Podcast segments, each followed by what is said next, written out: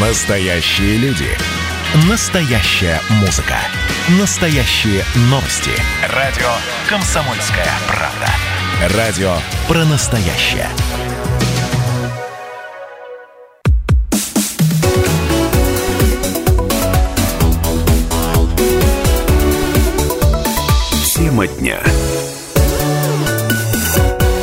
Прямой эфир радио «Комсомольская правда» продолжает программа «Тема дня». У микрофона Илона Агаджанова. До начала нового учебного года остается меньше двух недель. Уже становится немного понятно, как будет устроен учебный год. Торжественные линейки в День знаний проведут в два этапа.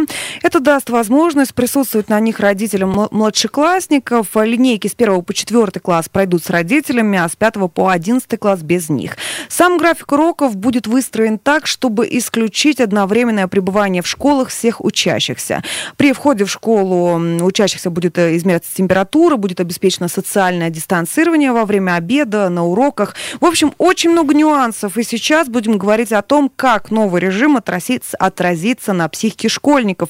С психологом Анной Мыльниковой. Анна уже в нашей студии. Анна, здравствуйте. Здравствуйте.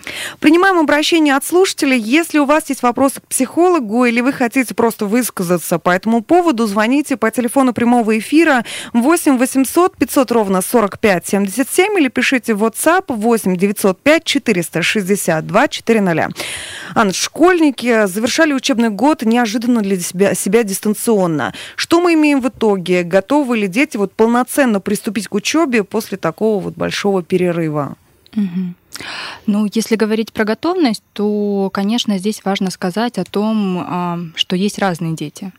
А, дети разные, как и, в общем-то, взрослые. Если думать про то, кто готов, а кто нет, э, в общем-то, пойдут все, понятно, но угу. есть те, кто более тревожные, есть те, кто менее тревожные. Конечно, детки, которые, ну вот если вспомнить, как уходили, например, на самоизоляцию. То есть об этом можно да, родителям подумать, э, как вообще это проходило. А, и так немного подиагностировать да, своих детей. То есть как ребенок вел себя да, на дистанционном обучении, да. нравилось ему это или нет, э, скучал ли он по одноклассникам, мог ли справляться с этим, вот на какие-то такие нюансы или на что да. обратить внимание? Да, обратить внимание на то, как ребенок вообще с удовольствием уходил или не с удовольствием. То есть он радовался, например, тому, что он уходит наконец-то из школы, и ему не придется ходить на какие-то обязательные занятия, на кружки, на какие-то дополнительные дополнительные секции, то есть а, на все то, что, возможно, ему не нравится. А почему не нравится? Ну, может быть, потому что очень сложно было в контакте с другими детками или с учителями. То есть это такие детки, которые достаточно тревожные, а, и они, а, в общем-то, не так нуждаются в социуме, то есть им нужно меньше этих контактов, и им нравилось дома. То есть они понимают, что вот она свобода, и мы можем сидеть дома, и как-то, в общем-то, им было там комфортно. Вот на это можно обратить внимание. Таким деткам, конечно, будет сложнее. Вот сразу, Ан, вот а, вопрос. Если родители заметили, что вот их ребенок такой, с чем они столкнутся, когда ребенок вот после такого перерыва будет агрессивный ребенок, будет как-то сопротивляться? Угу. С, чем, с чем он столкнется, родитель? Сопротивление в любом случае будет, я думаю, потому что, а, конечно, такая, такой уровень тревожности сейчас может повыситься еще больше, потому что большой промежуток все-таки времени прошел. Три месяца это достаточно большой промежуток, когда дети расслабляются, уже привыкают к, друг, к другому режиму дома, да, а здесь еще и самоизоляция была, собственно, и сейчас возвращение это такой опять режим, и плюс еще, а, в общем-то, дистанции, дистанции нюансы, да, да, и все какие-то такие новшества, да, которые ребенку еще больше тревожности, в общем-то, ну, повышают тревожность, и вот э, как раз-таки вот основное чувство, да, это тревога и страх, с которым могут столкнуться родители, в общем-то, да, с таким высоким уровнем тревожности. Что здесь делать в этом случае родителям? Дать время адаптироваться или, например, вести какие-то беседы? Ну вот ваше мнение. Угу.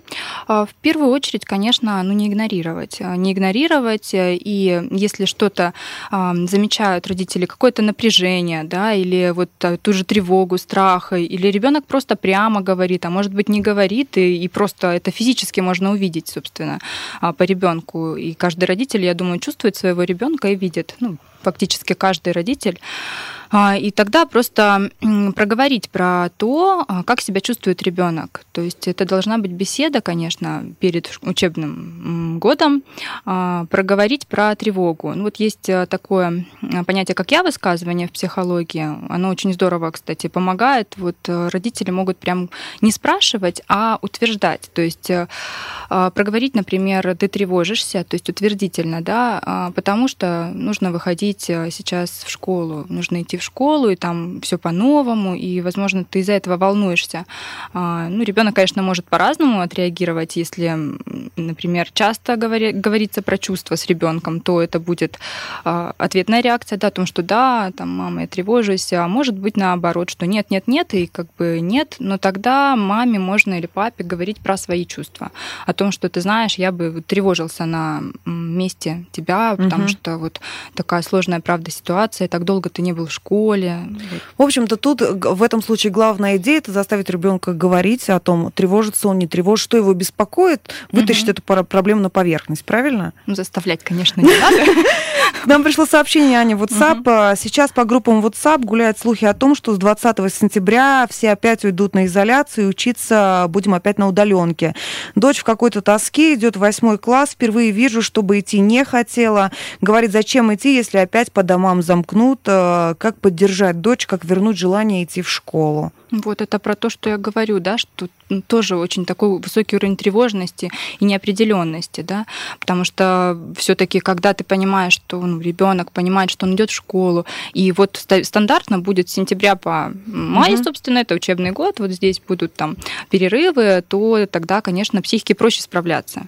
То есть ребенок и родитель в том числе, да, вот это спрашивает мама, насколько понимаю. Угу. А маме, конечно, важно вот опять же про эти чувства проговорить с ребенком, поддержать а, и задуматься о своих чувствах, да, а как вам? Потому что часто ребенок может или считывать чувства мамы, угу. собственно, или же, если даже он не считывает чувства, у мамы могут быть свои чувства. Аня, вот у меня поводу. вопрос, да, вот вы как раз-таки, да, вы немножко предупредили угу. то, что я хотела сказать.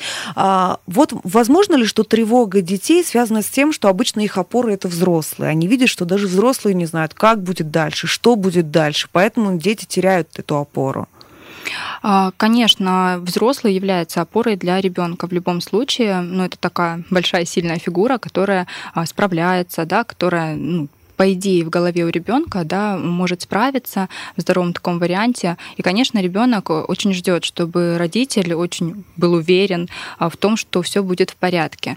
И здесь э, маме важно обратить внимание на свои чувства. Ну, вот как она себя чувствует, или папе, да, угу. кто может поддержать в семье дочку, угу. в общем-то, в этой ситуации. Потому что если родители все будут в тревоге, в такой фрустрации находиться, что а, вот это такая неопределенность, и как же быть, и в, в ожидании, да, что может что-то прекратиться, то, конечно, ребенку некуда деть свои чувства, угу. не на кого опереться. Ну, угу. вот.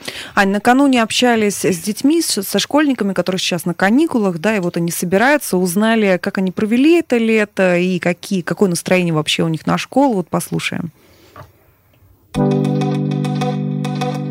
Мы поехали на две недели в Голубицкое. Потом вернулись, и я опять поехала в деревню. Там я провела пол лета и делала уроки, которые задали нам на лето. Потом я приехала сюда, на театральную неделю. Такие долгие каникулы – это минус и плюс. Минус потому, что еще задали, задали уроки на лето, а плюс в том, то, что можно отдыхать. Единственное, что было интересно, это гулять с моими друзьями ехать на и поездка на море. Ну, мне не очень понравилось само море, а так все круто было. Если честно, они пролетели как выходные два дня. Ну, не, не знаю, мне не хочется в школу. А тем более я перехожу в пятый класс, и я понимаю, что там будет все сложнее гораздо, чем в начальной школе, и... Ну, ничего интересного летом не было. Пробил ну, как, как и всегда раньше, ну, максимум всего съездим и все. Я в седьмой прихожу. Если будет дистанционное обучение, тогда я против этого. Если буду ходить в школу, то нормальный настрой. По мне от него нет толка никакого. Э, если в школах это еще как-то контролируют, то на, на дистанционном обучении можно спокойно списывать любую контрольную с интернета, никто даже не заметит. Я сам списываю очень часто. Я в Ошке хорошо провел лето, погулял с друзьями, позанимал уроки, позанимался. Я во второй перехожу. Хочу увидеть их. Но мы пока заняты, мы не, мом, не можем переписываться с ними пока что. У нас свои дела есть. Хочу в школу читать, писать, учиться уроками. Настрой детей на предстоящий учебный год. Анна, вот много дети говорили о дистанционном обучении. Там мальчик даже сказал о том, что он против, потому что будут списывать, хотя он и сам списывается, списывает, э, как признается. Вот вообще, способно ли дистанционное обучение полностью заменить личный контакт с учителем? Это мы обсудим в следующей части. Сейчас прервемся ненадолго.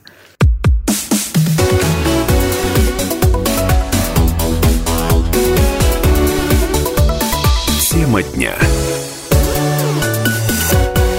Продолжаем наш разговор с психологом Анной Мыльниковой. Говорим мы о том, как новый режим отразится на психике школьников. Ан, все-таки начали говорить уже о дистанционном обучении. И все-таки способно ли оно заменить вот личный контакт с учителем, с одноклассниками?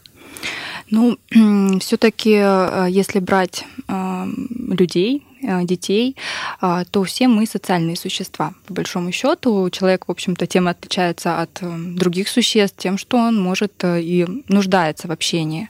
И, конечно, если брать онлайн обучение, то это такое ограничение, когда ребенок, в общем-то, ну, мало социальных ролей. То есть mm-hmm. ребенок, э, общает, общаясь дома, даже обучаясь, он все равно является ну, ребенком, братом, сестрой, внуком. Ну, наверное, неспособность лидерские качества какие-то свои. Соперничество, да? соперничество, да, тоже соперничество, какие-то а, вот э, контакты, опять же, с другим взрослым, да, вне семьи, потому что ребенок, э, возможно, замечали, да, родители, когда ребенок дома один, а в каких-то других социальных инстанциях совсем другой. То есть он может по-другому проявляться в общем-то, с чем это может быть связано? Это, конечно, связано с тем, что он наблюдает других людей, у него другие рамки там. То есть, конечно, внутри у нас у всех есть определенные границы, которые в семье построены, да, то есть э, у каждого из нас они определенные, связаны с нашей семьей, с которой мы вышли. Но находясь в другой а, атмосфере, в других э, контактах, то есть мы добираем, так скажем. Но если идти глубоко, то и мы получаем как бы травматичный опыт, психологически травматичный у каждого из нас нас он свой. Это не значит, что это плохо, но это так и есть. Ну, в детстве, да, в любое событие кажется драмой, да, подруга ну, предала. Есть, да, есть определенные какие-то запреты и разрешения, которые родители дают. И в каждой семье это свои запреты и разрешения, которые как-то связаны с их историей семейной и так далее, да, с самими а, родителями, да, и выходя в школу, а, ребенок может видеть другой опыт, то есть другой ребенок может вести себя совсем по-другому, ну, не знаю, например, когда кто-то может свободно спросить говорить о чем-то, а запрет внутри у этого ребенка ну, вот такой был, нельзя спрашивать, когда тебя не спрашивают, mm. да, например, и он здесь учится, этому научился, у другого что-то еще добрал, и таким образом он развивается. По сути, это развитие, да, социум это такое развитие для ребенка. Ну, получается, мы можем сказать или не можем сказать, что дистанционное обучение лишает ребенка становления социального какого-то. Это плохо, хорошо ли или нельзя однозначно сказать? Сложно сказать, но как мне кажется, что все-таки много чего не добирает ребенок, э, сидя дома, потому что, а, ну, я же говорю, в любом случае он будет в семье только будет ребенком, тем, э, который вот, э, который, из который, как бы, которого формируют его родители, да, каким формируют. А в социуме все-таки он может получить другой опыт. То есть мы пока не можем прогнозировать, да, как сложится, переведут ли нас опять на дистанционку. Но вот какое, допустим, количество времени а, ребенок может провести дома, не травмируясь при этом, да, не лишившись чего-то. То есть, если мы посидим полгода дома, это отражается или это еще норм? Ну, я думаю, что здесь вопрос адаптации. Собственно, ребенок просто, а, приходя, вот как внезапно случилось, что весной а, случи, случилась пандемия, да, и дети да. перешли на онлайн-обучение, им там пришлось адаптироваться. А когда сейчас приходится опять выходить на очное обучение, сейчас приходится адаптироваться, это вот скорее про этапы адаптации. У каждого uh-huh. ребенка они свои по времени. В общем-то, кто-то быстрее адаптируется, у каждого человека есть способы адаптации, которые заложены внутри, и они вот работают, uh-huh. да, медленнее удобнее, быстрее, вот у кого как. А, ну вот адаптацию а, детей. Сейчас а, дети выходят, а, выйдут в школы, школы уже не будут выглядеть так, как они привыкли, это социальная дистанция, там уроки в одном кабинете, чтобы дети не сталкивались одновременно в каких-то пространствах. Mm-hmm. Очень много всего. С чем столкнутся дети, с какими трудностями вот в первую очередь? Ну, с новшеством в первую очередь, конечно, для них это будет новое. Новое всегда, ну, такое неопределенное.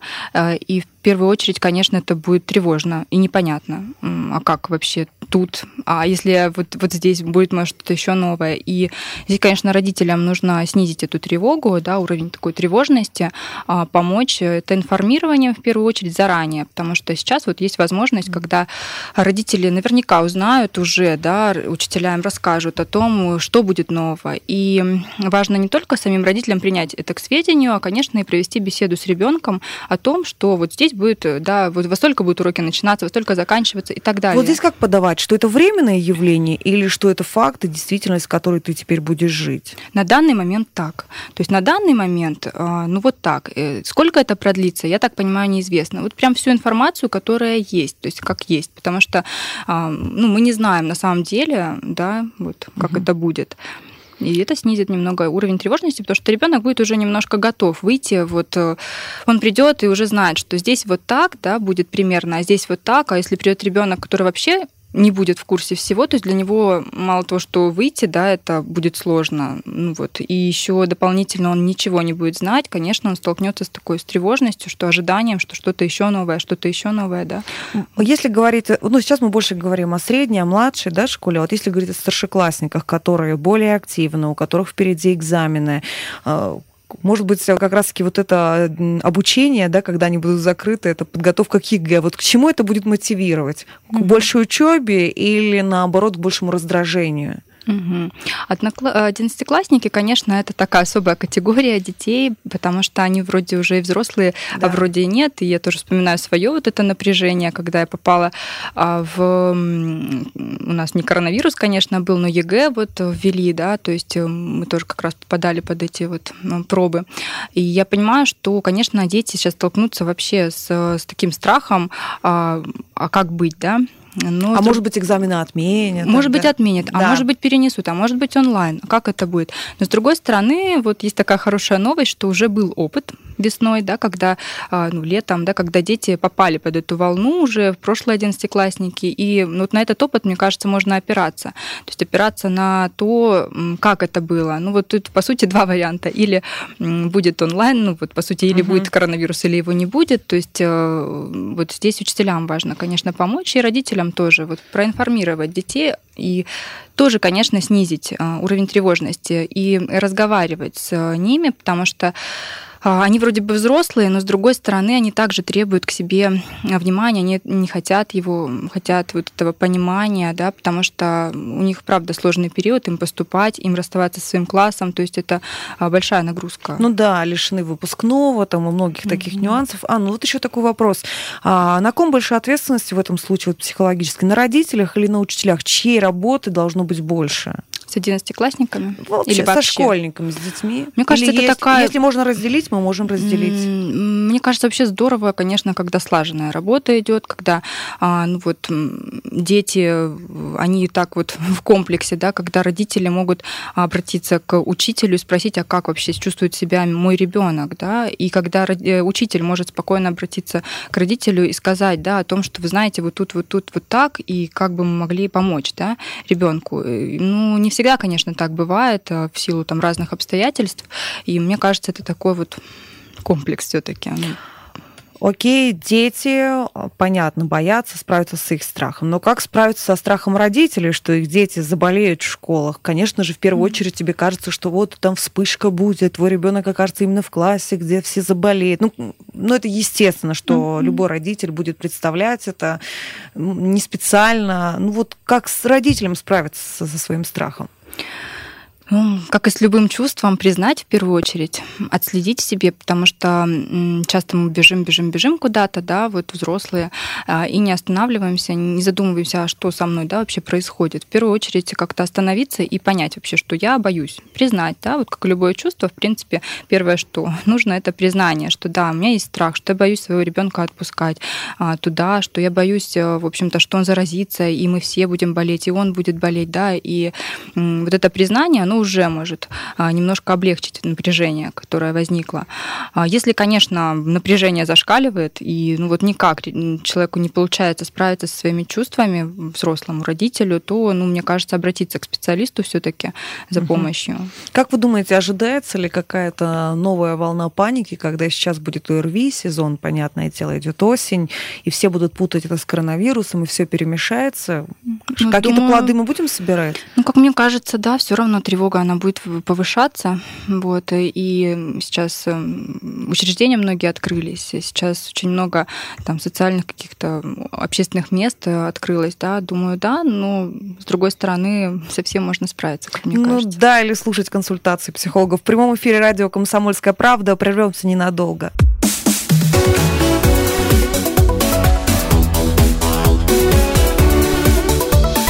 Тема дня. Продолжаем наш разговор с психологом Анной Мыльниковой. Говорим мы о том, как новый режим в школах отразится на психике детях.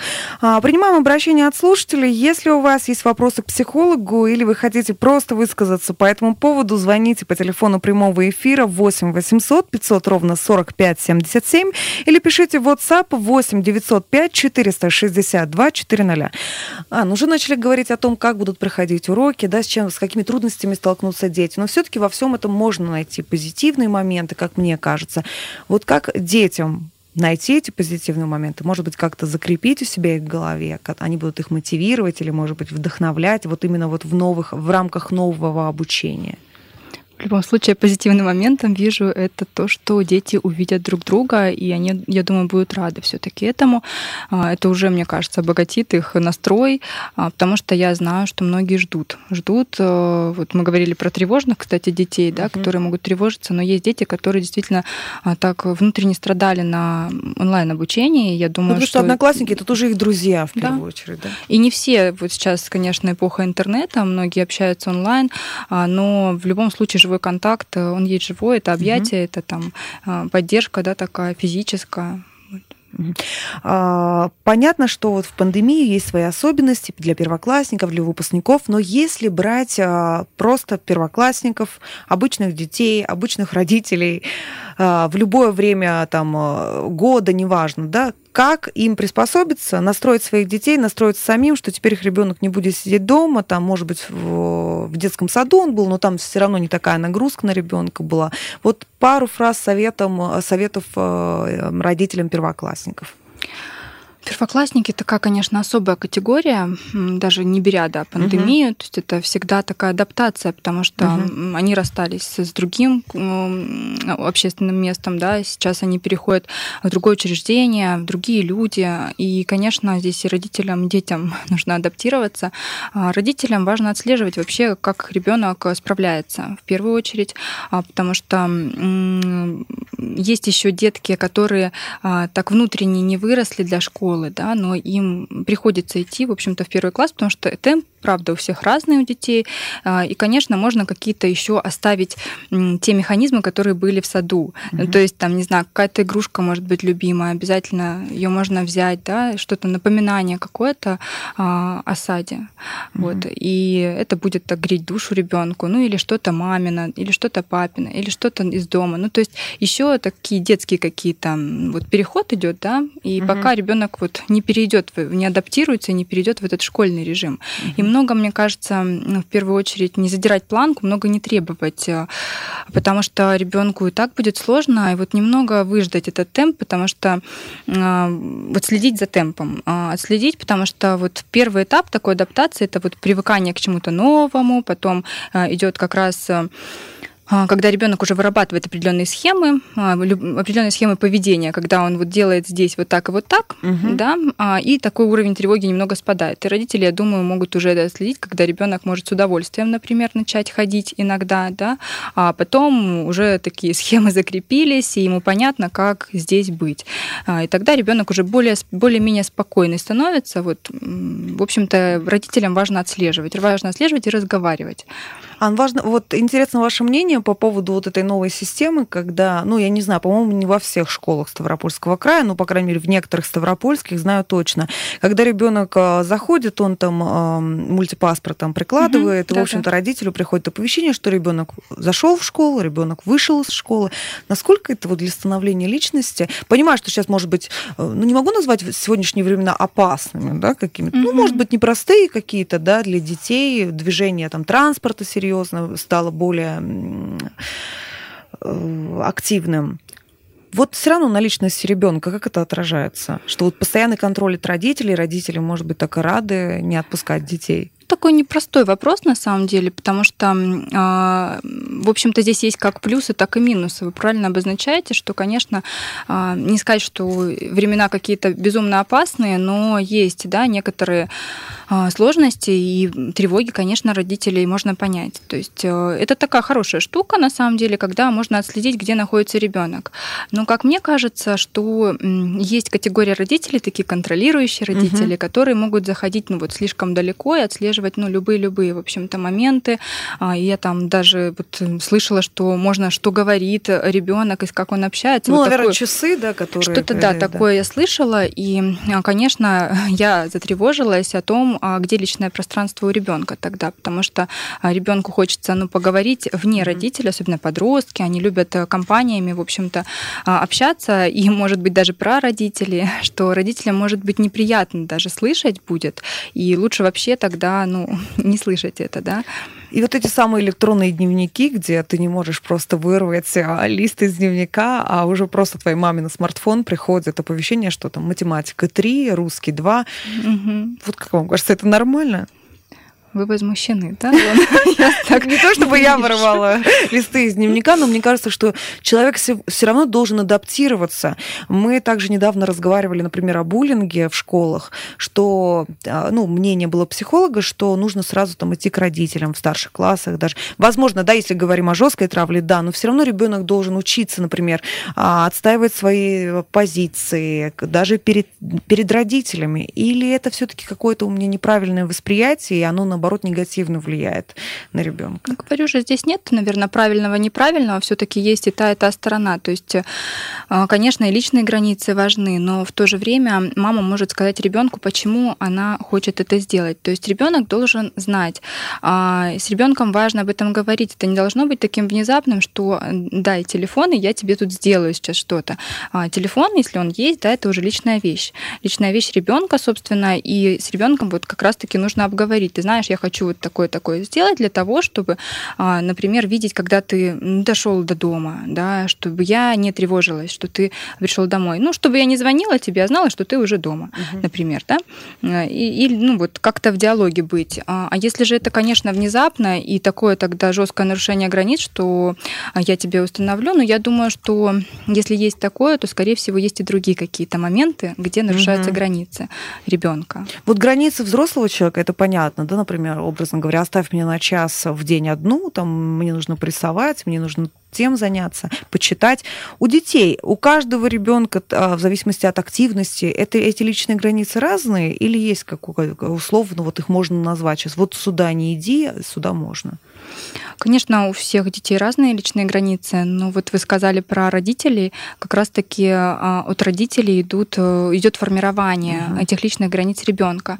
Угу. Это идет с самого, ну, фактически рождения, да, когда ребенку там запрещается вот это или разрешается вот это, да, и когда ему разрешается побыть одному точно так же, да, то есть э, а, часто такая история, когда родитель может, ну, говорить, что я хочу побыть один, да, а а, ребен... про ребенка забывает, что он тоже может это хотеть, ну, хотеть быть один, собственно, угу. да. Здесь важно быть вот чутким к себе, как маме, угу. да, и чутким к ребенку. Угу. А, ну вот еще вот у нас совсем немного времени осталось. Понятное дело, что сейчас будем обращать внимание на какие-то негативные моменты. Дети будут воспринимать, э, там, вот, ущемляют нас здесь, там, родители будут тревожиться. Но все-таки как зафиксировать эти позитивные моменты? Может быть, э, проговаривать, может быть, записывать после школы, там, как это все-таки должно происходить, чтобы закреплять это все? Позитивные именно моменты. Mm-hmm. хотите к позитиву. Ну, да. Да. А, но на самом деле я думаю, что вот ребенку, что самое важное, это, конечно, поддержка родителя. А, это будет таким позитивным закреплением, когда ребенок знает, что он придет домой, и там будет для него такое уютное и теплое принятие. То есть принятие его чувств, его, в общем-то, его всего, да, самого, со своим вот этим клоком переживаний, а, и не будет осуждения, не будет игнорирования в первую очередь, потому что ну, часто игнорирование это как не наказание считается, но это очень такое большое, может быть, наказание. Ребенку на самом деле может хотеться а, побыть э, с родителем, рассказать ему вообще о, о себе, о своих чувствах, да, или просто побыть, чтобы его приняли. Ань, спасибо вам большое. На этом наш эфир завершается. Запись программы вы можете найти на сайте kp.ru или в наших социальных сетях. Для вас работала Илона Агаджанова. Всего доброго.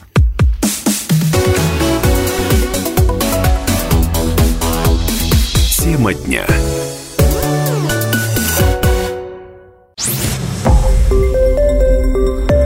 Радио «Комсомольская правда».